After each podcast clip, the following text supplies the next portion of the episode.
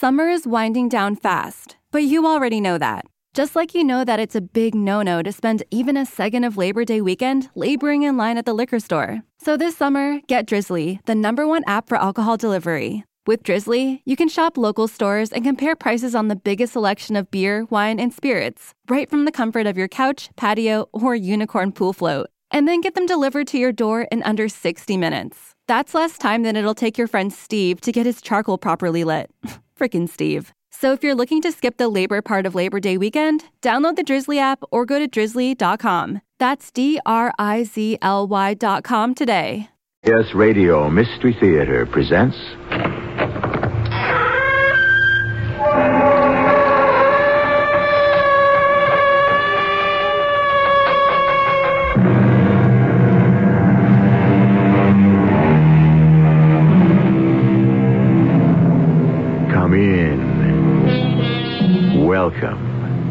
E.G. Marshall.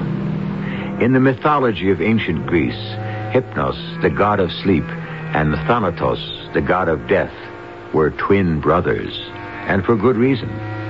When you turn out the light beside your bed and snuggle down under the sheets for a good night's rest, you finally slowly drift off into a form of unconsciousness. This blacking out, this easing into a soft and shapeless state of non existence, gives you an inkling, a kind of preview of what it may mean to enter the doorway of sleep's shadowy brother, death. The brown purple blood gathered in a swift bead trickling over my side. I could see it. Forrest flung the scalpel aside and began to shout. Ice! Ice! Quick! Somebody let me have some ice! Lots of it! Even though my body still clung to me there on the operating table by the merest thread, I knew that Dr. Forrest, in spite of all his skill, had murdered me.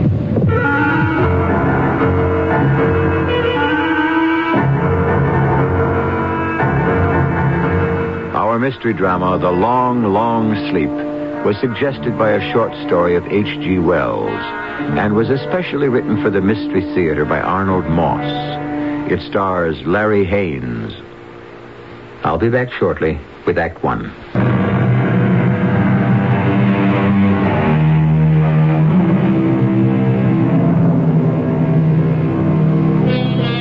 When destiny decides a man's time has run out, when a gaunt figure menacingly emerges from the half darkness, his face cloaked under a huge black cowl, and his long, bony finger beckons you to join him, how can you be sure whether or not you are ready? By what signs do you recognize this to be the final eternal sleep? The sleep from which no one awakes.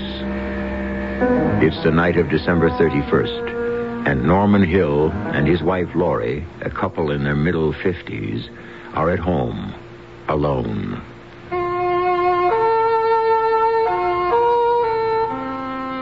New Year's Eve. The end and the beginning. For the first time ever, Laurie and I had decided to stay home together. Why? I wasn't really sure.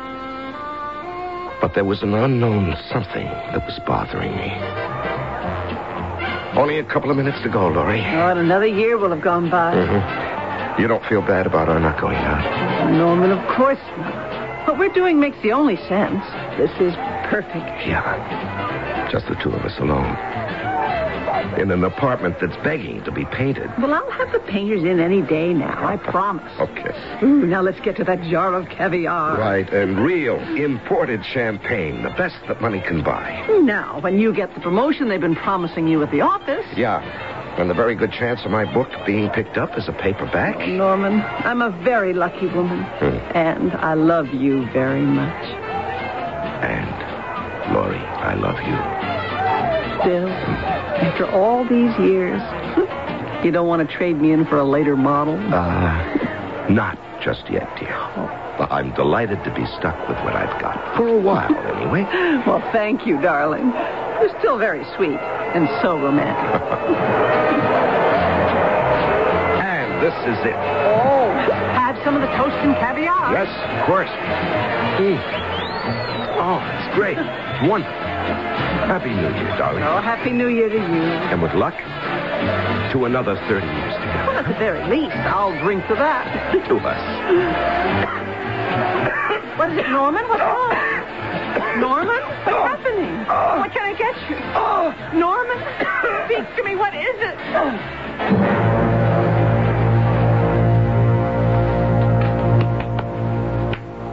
Norman? Norman, darling. Open your eyes. You're frightening me. Are you all right? Uh, where? Laurie. Oh, ev- everything's going to be all right. Uh, you started to drink your champagne. You began to choke. And suddenly you passed out. For long. Five, ten seconds, maybe. You all right now? Yeah, I'm fine. Just fine. I think. Has this happened before, Norman? I, uh, didn't want to worry you. Recently? Last couple of weeks, two or three times. Oh, Once at lunch with a couple of fellas from the office. have you been in pain? No, no, not really.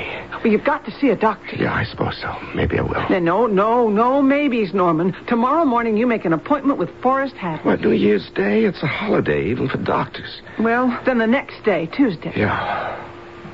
All right, maybe, maybe it's not a bad idea. I'll call him at home. Norman, you just scared the living daylights out of me. Yeah, I guess I did. Anyway, Happy New Year, darling, to both of us. Laurie was scared, and I was too. If you've made up your mind you want to go on living, then you make up your mind to follow the rules, the doctor's rules. Forrest Haddon, who was one of my closest and most trusted friends, put me through the most thorough physical examination I'd ever had in my life. Every test in the book. And then a few days later at his office, Norman, I've never kidded any of my patients, least of all you. I don't see the point. when? Forrest, how soon? The operation? Yesterday, Norman. No. The longer we wait, the greater the chance we take. We? Do they suspect at the office? No, no, of course not. And, uh, Laurie? Laurie. Laurie is something else. Oh, what do you say? I'm all yours, Dr. Haddon, I guess. I've already called the hospital. They can take you Thursday morning. It's uh, day after tomorrow. I wouldn't wait, Norman. Okay. Then Thursday morning it is.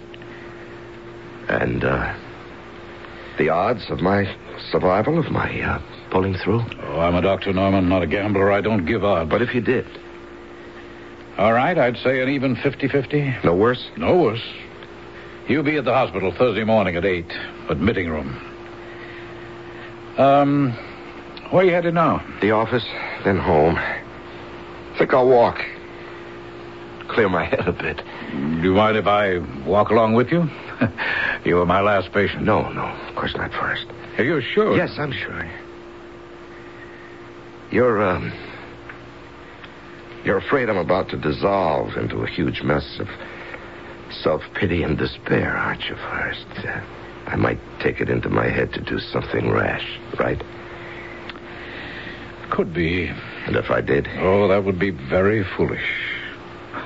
What would be the sense? none.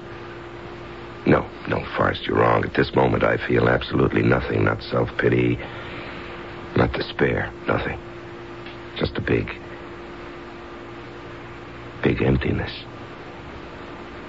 As if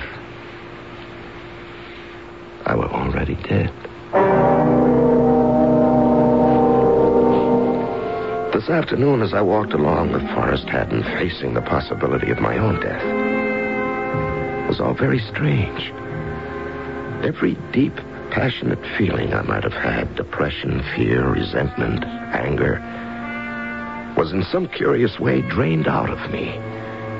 There was nothing left inside me except a bloodless, tranquil resignation to a 50-50 chance of the inevitable. Now, there's no point in minimizing the danger, Norman. It's a very tricky, delicate procedure. I'm not an alarmist, you know that. I know what I'm doing. And I'll be working with a team. And as we trudged through the snow across from the park toward my office, Forrest kept on assuring me that my life was in the most capable hands. But I couldn't get over the feeling that here I was, living in the very real shadow of death, without my being able to do a thing about it, to control in any way what was happening to me. And what surprised me most was the fact that I was unmoved by the whole thing. I was cool. I was calm until. Norman, look out! Move it! Well, what happened? Uh, that big pot with a plant in it must have toppled off the roof of that penthouse. The wind must have blown it. It's a good thing you saw it coming, Forrest. And pushed me out of the way. Yes, just in time. It missed my head by Could have inches. Split your skull right in two. Well, come on, let's not stand here, Norman. Let's move before anything else happens. Yes, thank you. Thank you, Forrest. Thank you very much. For a moment, I'd been brought back to reality. And then a minute later, that same dullness, the feeling of being isolated from the rest of the world, began to take over again. I think that's wonderful about your book, Norman. You know, I don't see how you manage it. A full-time... Forrest kept on talking about my work, possibly to get my mind off whatever was wrong with me.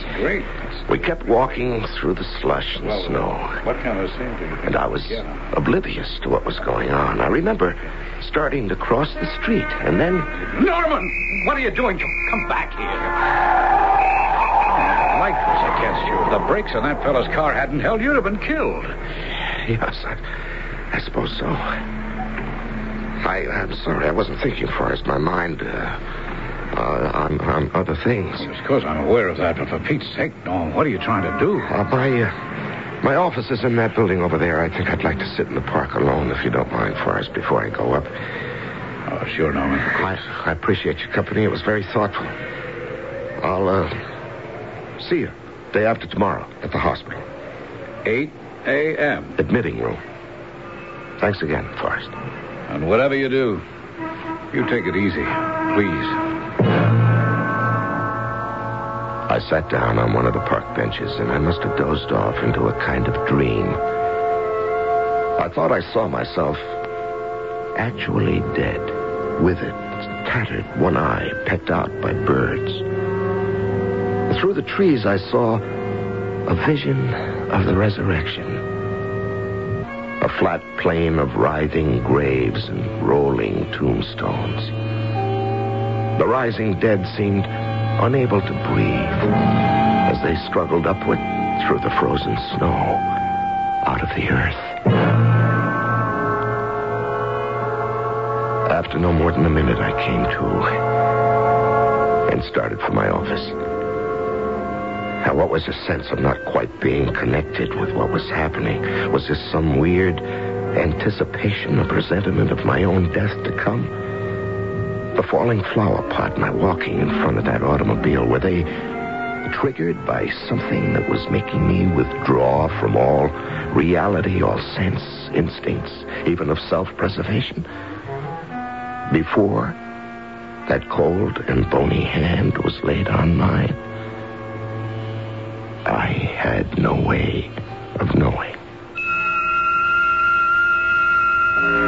certain soothsayer warned Julius Caesar to be on his guard against a great peril, a peril that could lead to his death. On the day of the month, the Romans called the Ides, the Ides of March. When that day came, and Caesar was on his way to the Senate, he passed a soothsayer in the street, and with a smile he said, The Ides of March have come, and nothing terrible has happened to me. The soothsayer answered, Yes, the Ides have come, but they are not yet gone. I'll be back shortly with Act Two.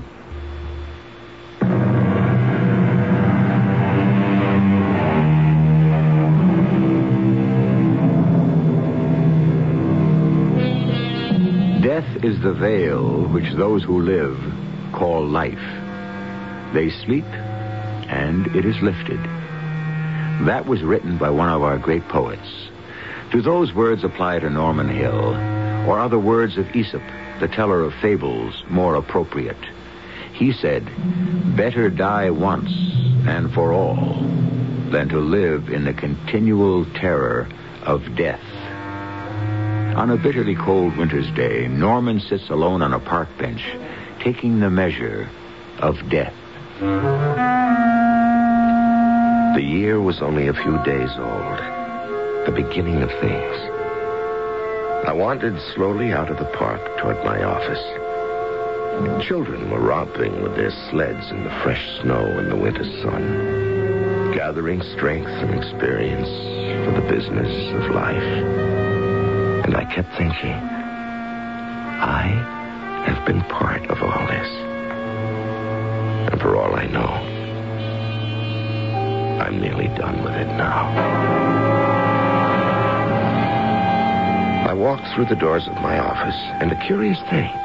No one paid any attention to me. Not a soul even looked up from his desk to greet me. It was as if I weren't there.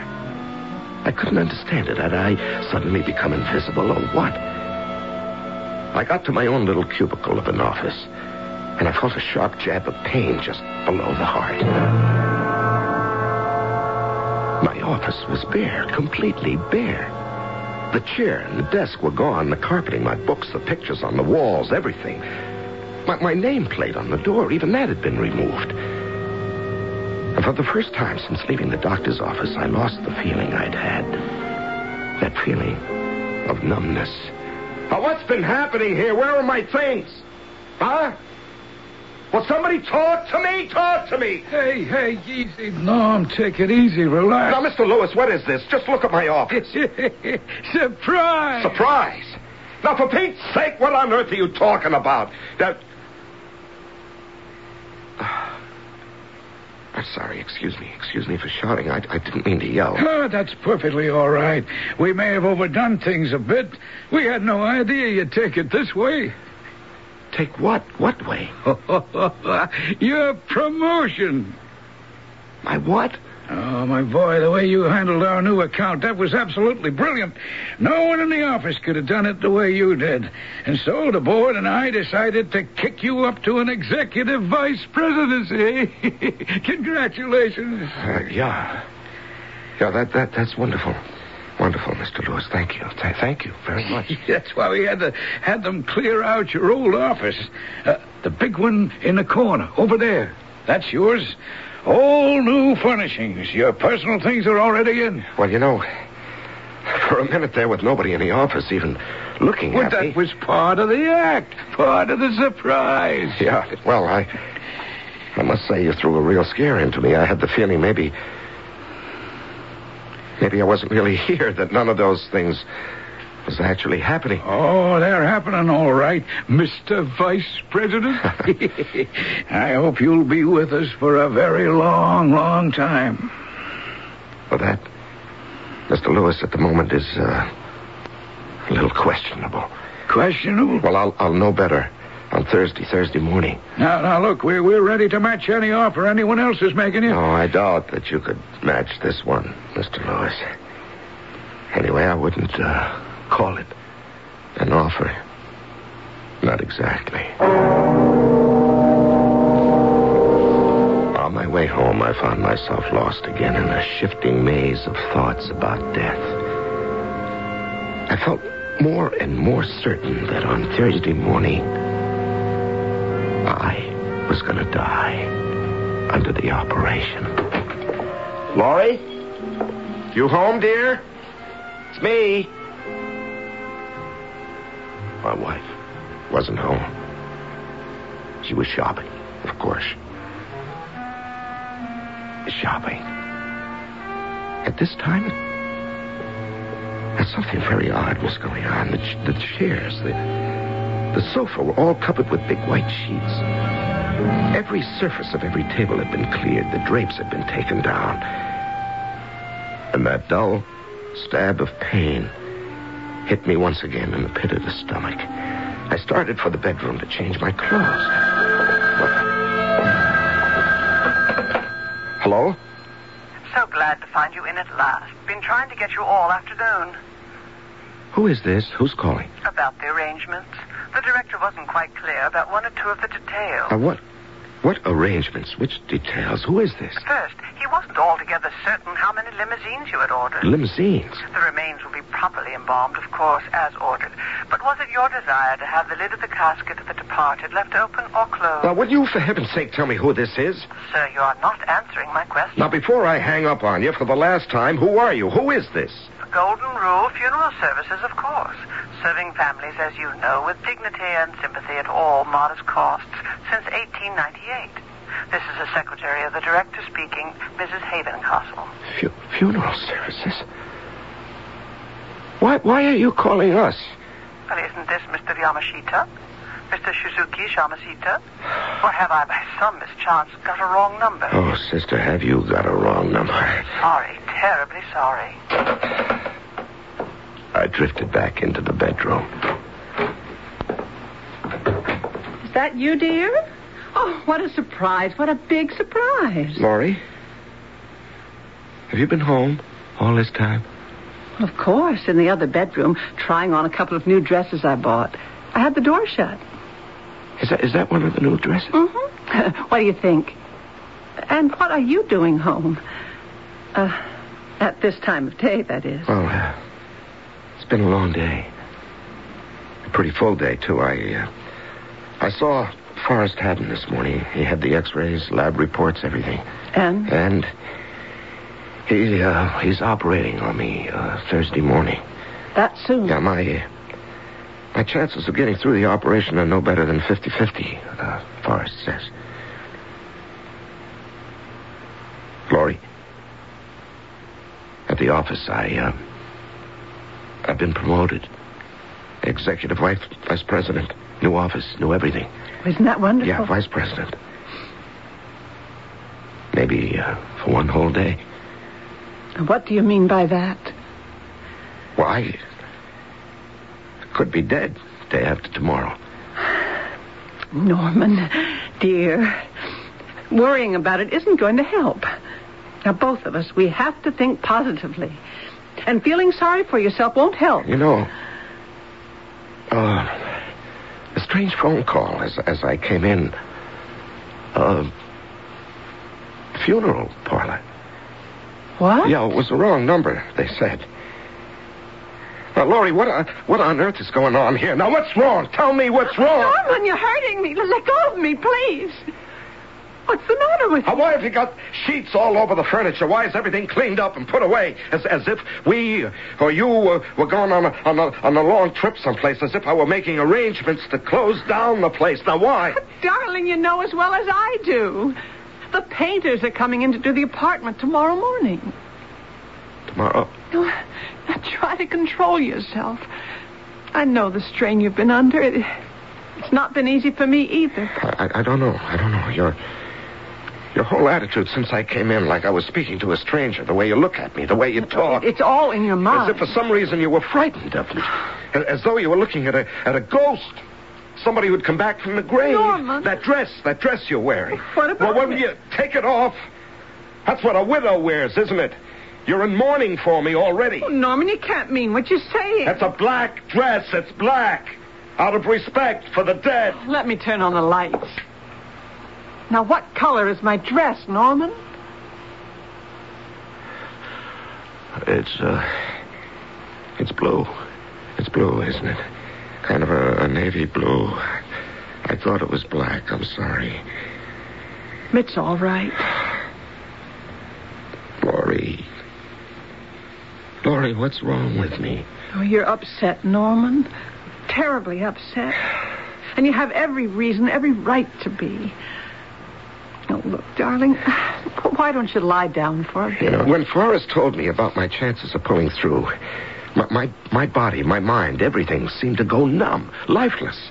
As if this were about to happen to somebody else, not to me. And then, and then it suddenly hit me. This is, this is happening to me. And I'm afraid. A nap. A nap before dinner will do you a world of good.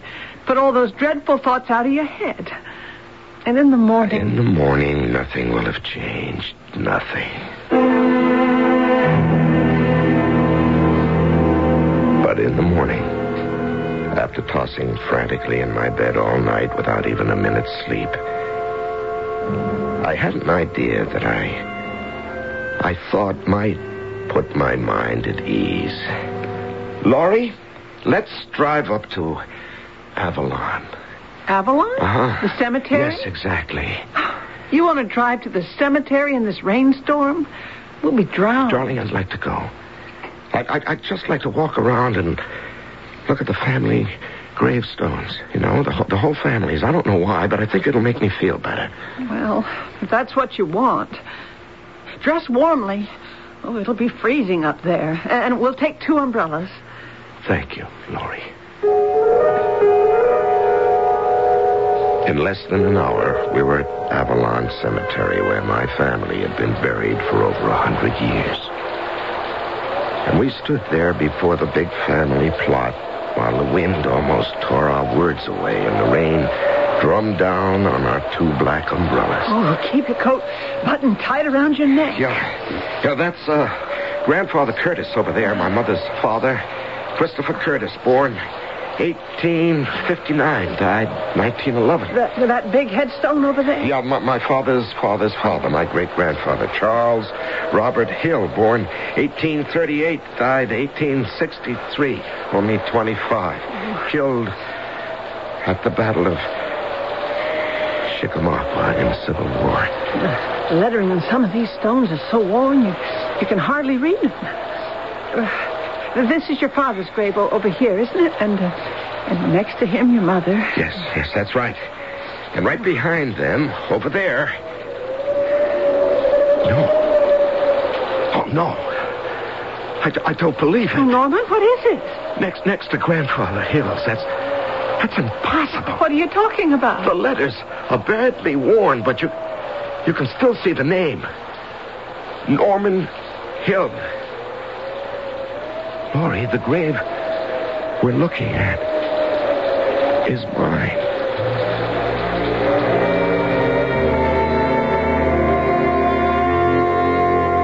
At this moment, it would seem that his fear of death has led Norman Hill to the point where he questions whether or not he is still alive. With Shakespeare's Prince of Denmark, he may be thinking, For in that sleep of death, what dreams may come when we have shuffled off this mortal coil must give us pause. There's the respect that makes calamity of so long a life. I'll be back shortly with Act Three.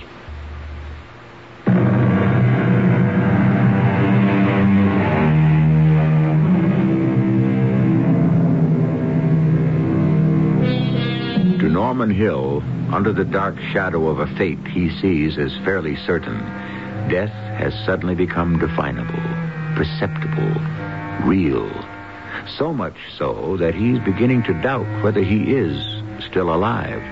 Or perhaps he has fallen into the kind of deep sleep that is death without dying. Living, but not life. He and his wife, Laurie, on a windy, rain-swept morning, stand in a corner of a cemetery looking at the cold gray headstones over the graves of Norman's family. What you see? Right behind those other gravestones over there. Oh, no, I don't believe it. Norman, what is it? That that headstone next to my grandfather's. It, it's impossible. What are you talking about? The letters are badly worn. You can barely make out the name, but look closely. It says Norman Hill. The, grave we're looking at is mine. Norman, be sensible. Now, get closer to it. Look again. know it's so hard to see in the rain. Well, look at it. Look at the letters. Look at the dates. Born 1859. That's Grandma Hill. That's my grandmother's grave. Of course. And her name? Her name was Norma. I was named after her. That's what the headstone reads. N-O-R-M-A. The extra N, I thought I read. It just isn't there. Darling, it's cold. Yeah. Wouldn't it be more sensible to go back home now before we both come down with pneumonia?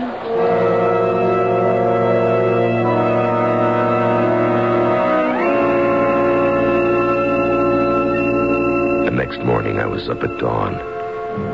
I'd been awake and hot and thirsty all night long. The glow of pain under my ribs seemed more massive than ever. We better go, Norman. Sure. On the dot of eight, I checked into the admitting room at the hospital. I kissed Laurie. Was it goodbye?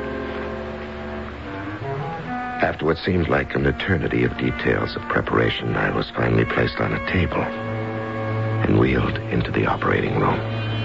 Forrest Haddon, in his operating greens, was standing over me. Good morning, Norman. How do you feel? All right, I guess. Will it hurt much? No, not a bit. You'll be out cold under a general anesthetic. And your heart's as sound as a bell, so we don't have to worry about that. Oh, that's good. All right, now, Norman. Start counting backwards. Begin with the hundred. Backwards. One hundred, ninety-nine. 98. 97. It's very good, Norman. Excellent. 96. Mm-hmm. 95. Mm-hmm. 94. Just breathe normally. 93. It's fine. 92. Fine. 91. I knew I'd never come out of the ether. Just as I was going under, I think I heard Forrest say to one of his assistants, We've got to be extra careful. One little slip of the knife into a branch, any branch of the portal vein, and we're out of luck. I could still make out his words. This was my last moment of awareness, my last act of consciousness. 73, 72, 71.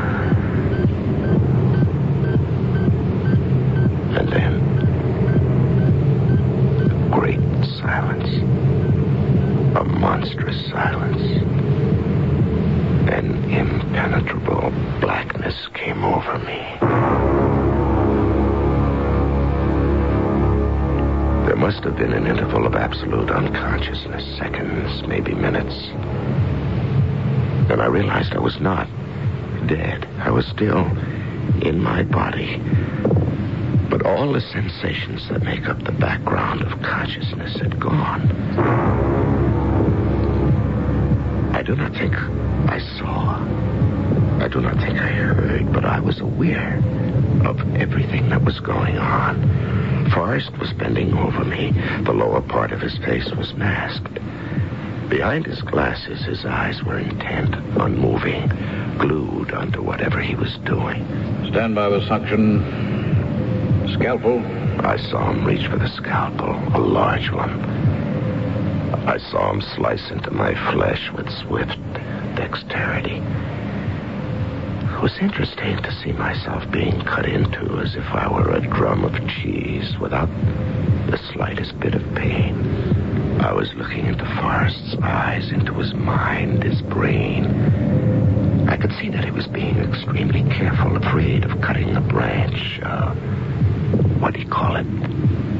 Oh, yes, a branch of the portal vein and ending my life right there and then. I could read his thoughts in his eyes. You're right, Norman. Absolutely right. I'm struggling between the two possibilities of either cutting too little or cutting too much. And I'm afraid. Afraid. And then, suddenly, like an escape of water from under a floodgate, I could see a great, swirling uprush of horrible realization in Forrest's eyes. Damn. The vein. I've cut into the vein. The brown purple blood gathered in a swift bead trickling over my side. Forrest flung the scalpel aside and began to shout. Ice. Ice. Quick, ice. Lots of it. And hand me that clamp. Thoughts rushed through my mind with incredible speed, but with perfect clarity. Even though my body still clung to me by the merest thread, I knew that in spite of all his skill, Forrest had killed me. Was aware of a growing pull upon me as though some huge magnet were drawing me out of my body. The doctor, his assistants, the nurses seemed to have vanished.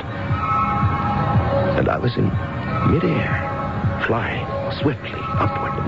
And the circle of scenery beneath me grew wider and wider. And the sky became deeper and richer in color until in no time at all, it had become a terrifying black, as dark and foreboding as no blackness I had ever beheld before. An innumerable host of stars broke out upon the sky, and then as from nowhere the sun suddenly appeared, wiping out the darkness, an incredibly strange and wonderful disk of blinding white light rimmed about with a fringe of writhing tongues of red fire. Turn away, Norman. Don't look at it. Protect your eyes. How? How do I do that? Put your hands over your Uh, eyes. just, just a minute. Who are you? Where are we? I'm here to help you. Why, I can't see you. I have the feeling that I've not left the Earth, but that the Earth is pulling away, leaving me. It's interesting that you should notice uh, so soon. Well, not only, not only the Earth, but the, the whole solar system seems to be streaming past me. I wonder if scattered in the wake of the Earth there must be others like me, maybe millions and millions of them floating through space, the same as I am. That's altogether possible. But suppose I, I, I should collide into some of them. Oh, that's not very likely. Why not? The space through which you're all traveling, you and they, is infinite. It has no beginning. It has no end. Plenty of room for all of you. Look, look, the North Star. Over there, the Little Dipper. Uh, isn't that the Southern Cross? It's so clear, so big. You know your star. Well, you, well, you see, in my latest book, Lost in the Stars, I, I, I called it. Yes? Oh, I, I shouldn't be talking about my book, not now. Oh, my. Such color. As though the light were coming from a world of sapphires and, and that, oh, that big red one down there, like a brilliant ruby rushing up to us. That's Mars. And uh, that one is Venus. Oh, yes. And, the, the one with the little moons around it and all those rings. Saturn, of course. Oh, yes. And those rings are all crystals of ice. Now, with luck, we get to the interesting part. Oh, and what's that? Outside and beyond your solar system. Past all the planets you know. With luck. What does that mean? Where. Where are we? Where have we come to? To the edge of the outer universe. It was hard to believe what I was seeing. Faster and faster, one galaxy after another rushed by, a hurry of whirling fireballs speeding into the endless void of space. Countless unfamiliar planets and constellations circled about me, catching the light in some ghostly fashion, and then vanished into non-existence. I had at last reached the complete wilderness of space. And now, at last, I knew what happens when you leave this earthly life. The long, long sleep. Now I knew what it felt like to be dead. Suddenly, I was no longer a detached observer. I was terrified, thrown into an intolerable darkness, horror, and despair. Because I knew now. I knew now I didn't want to leave the earth so soon. I knew now I wanted to live. And again, I heard that same voice. Norman, you see that little speck of light? Yes, Keep your eye on it. it's growing bigger. It's more distinct, like. like a pale brown cloud of some kind. That's funny. Funny. The the shape of it, I, I think. I think I've seen something like it somewhere before. It's it's like uh, Yes? Like a clenched fist. Do you see anything else? Yes, the, the fist, the ha- the hand, is holding a, a stick, a shiny white stick of some kind, but not, nothing, nothing is very clear. Nothing is in focus. And above the hand, there's a little circle of, of light, sort of phosphorescent. Uh, the, the stick and the hand are just below it. You'll be all right, Norman. Everything's going to be all right. All right. And there will be no pain, Norman. No pain ever again. Why? How?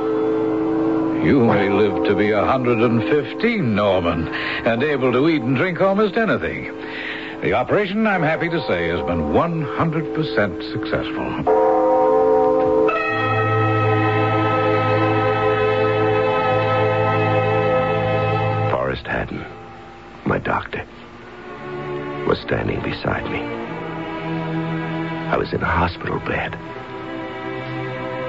The circle of light I'd been looking at was the face of a clock on the wall.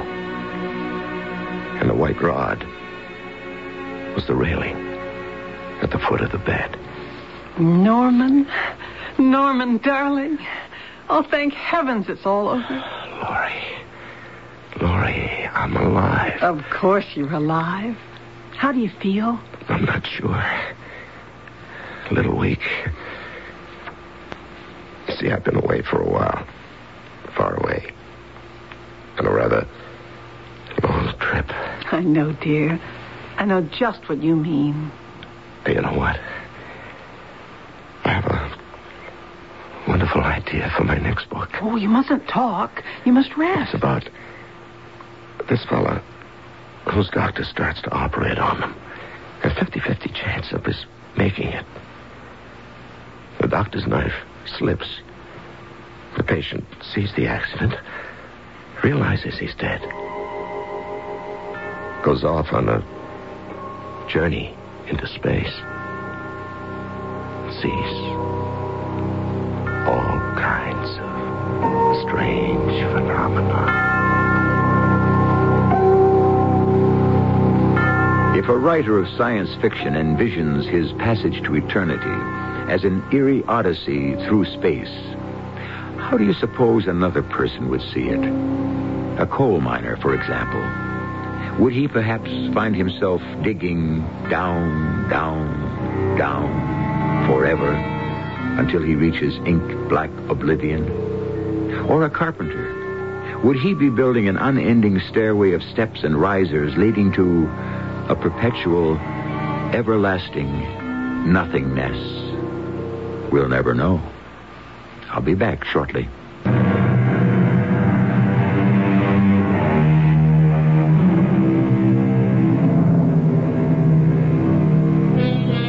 In recent days, there have been many heated discussions over the true definition of the word death. Biological death, where there is total and permanent cessation of all vital functions. Legal death, where many of these vital functions continue, but where there are no other signs of life as we know it. We leave the resolution of this question to the theologians, the scientists, even the lawyers. One thing we're almost sure of, along with Norman Hill. The journey to death may not only be terrifying, but it will also be very interesting. Our cast included Larry Haines, Ann Williams, and Ian Martin. The entire production was under the direction of Himan Brown. And now, a preview of our next tale. His spirit, having achieved the ultimate understanding, leaves the body and tries to become one with the universe. Leonard, I'm drowning. But drowning. the time is not yet, and so it must be born anew in another body. Leonard, is this you? Bridges, I am finally free. I know at last. I know. The guru showed me who I am. Who are you? I have been born again, recreated. Although, uh, realistically, I never died. Yeah? Once again, I walk the world. I think, I dream, I create. But who are you? That is, who do you think you are? Oh, I know who I am. Yeah? Yeah. I'm Leonardo da Vinci. This is E.G. Marshall inviting you to return to our Mystery Theater for another adventure in the macabre. Until next time, pleasant dreams.